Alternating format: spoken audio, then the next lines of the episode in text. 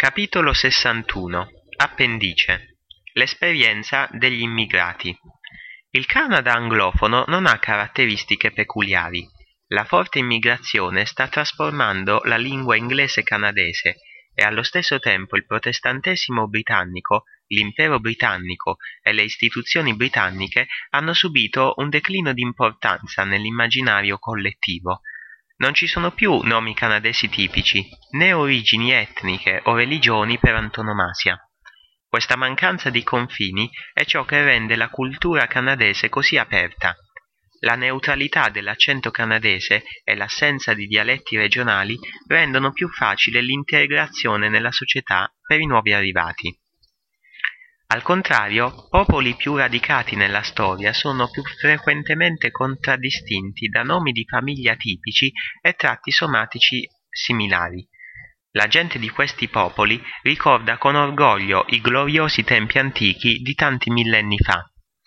Un immigrato che proviene da una società con così tanta storia alle spalle ha talvolta dei problemi nell'allontanarsi da quella cultura ancestrale così affascinante.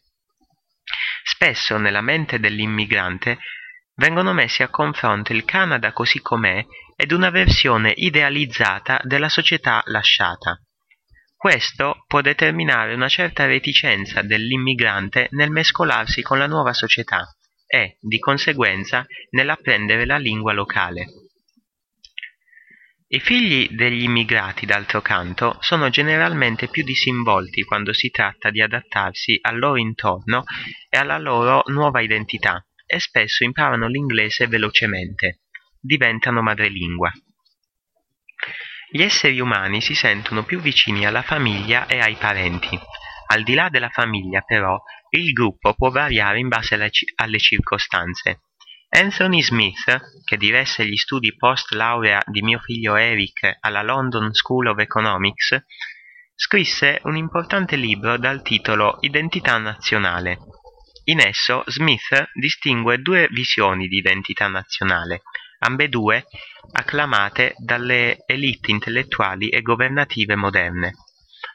La prima visione di identità nazionale è: le nazioni devono avere un comune denominatore della cultura e della ideologia civica, buon senso e un insieme di aspirazioni, sentimenti ed idee che tengano unita la popolazione nella loro patria. Il compito di formare una nazione omogenea è stato affidato alle agenzie di socializzazione popolare, in particolare l'istruzione pubblica e i mezzi di comunicazione di massa. La seconda è: sia che viviate nella vostra comunità natale, sia che siate emigrati in un'altra comunità, voi restate ineluttabilmente e sistematicamente membri della vostra comunità d'origine e sarete sempre marcati da quest'ultima. Una nazione, quindi, può considerarsi in primo luogo una comunità legata da una discendenza comune, o meglio, da una presunta discendenza comune. Il Canada rientra nella prima visione. Data la natura evolutiva inarrestabile delle società umane, sono convinto che qualsiasi sforzo mirato a stabilire cade- categoricamente l'identità della gente in base alla loro discendenza risulterà vano. Quando emigrate, assumete la decisione che i vostri discendenti cambieranno la loro identità nazionale. I vostri figli e nipoti potrebbero imparare a parlare la lingua ancestrale o addirittura sviluppare un interesse nella cultura ancestrale, ma ciò non è detto. E anche nel caso in cui lo facessero, lo farebbero da un punto di vista culturale probabilmente canadese. Le differenze attitudinali tra gli immigrati di prima generazione, che vogliono mantenere le loro tradizioni, e i loro figli, che si interessano solo nel loro paese attuale, può creare attriti. Sperimentai ciò nella mia famiglia quando ero piccolo. È normale che la gente sia orgogliosa delle proprie origini, però lo è altrettanto voler appartenere alla nuova società in cui si vive. L'identità nazionale non è un fattore ereditario. Non può essere semplificata così.